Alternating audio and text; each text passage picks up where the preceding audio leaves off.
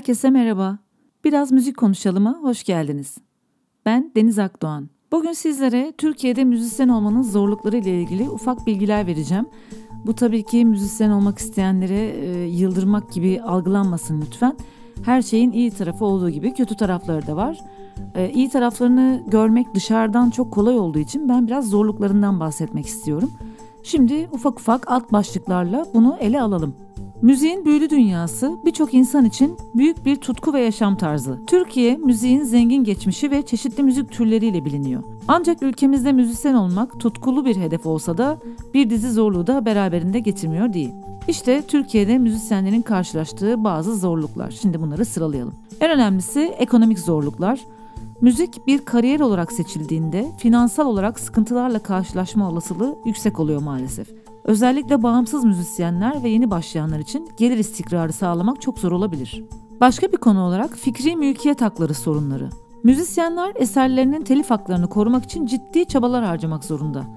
Fikri mülkiyet haklarına saygı göstermeyenler müzisyenlerin gelirlerini olumsuz etkileyebiliyor. Özellikle dijital dünyanın bu kadar e, ilerlemesi buna zemin hazırlıyor.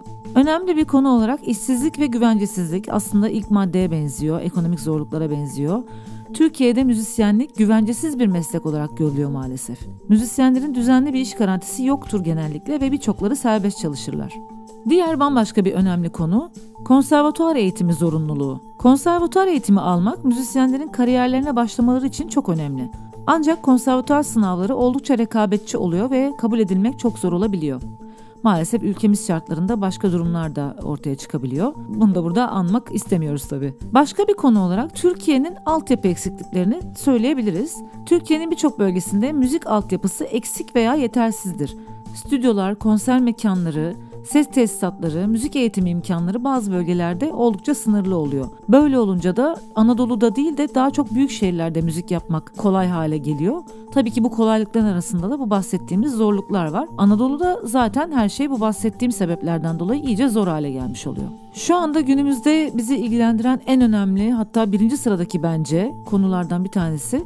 Bence en önemli konulardan biri olan Konu asıl bu. Dijital dönüşüm ve bunun getirdiği gelir kaybı. Müzik endüstrisi dijital dönüşüm nedeniyle çok büyük bir değişim yaşadı. CD ve albüm satışları neredeyse yok düzeyine geldi. Dijital platformlarsa resmen gelir kaynağı oldu. Ancak bu durum bazı müzisyenlerin gelirlerinde azalmaya neden olabilir. Yani bu durumda dijital dönüşüme ayak uydurmamız, çağa ayak uydurmamız ve bu dijital platformlara yönelik çalışmalar yapmamız gerekiyor. CD ve albüm satışlarından artık bir şey beklemememiz gerekiyor. Bambaşka bir önemli konu olarak toplumun gözündeki müzisyen değeri ve algısı. Türkiye'de müzik bazen yeterince değer görmez ve ciddi bir meslek olarak algılanmaz. Eskilerin söylediği kızını davulcuya mı vereceksin e, muhabbeti maalesef hala bazı zihniyetlerde geçerli olabiliyor. Bu durum müzisyenlerin toplumsal saygı ve takdir eksikliğiyle karşı karşıya kalmalarına neden olabiliyor.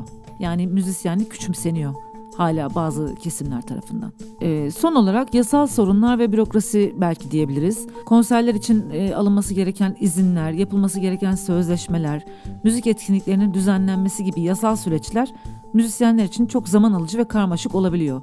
Bizler sanatımızla uğraşmak isterken bir de bu tarz e, bürokrasi işleriyle uğraşar halde buluyoruz kendimizi. Her neyse şimdi konuyu toparlayacak olursak tüm bu zorluklara rağmen müziğin tutkusu ve aşkı birçok Türk müzisyeni için ileriye gitmelerini sağlayan güçlü bir itici güç oluyor. Müzik, ifade biçimi, duygusal bir terapi ve toplumsal birleştirici bir güç olarak hala çok değerli. Türk müzisyenleri yaratıcılıklarını ifade etmeye devam ederken karşılaştıkları zorluklarla da bu şekilde mücadele ediyorlar. Bugünlük bu kadar olsun. Kendinize iyi bakın, hoşçakalın.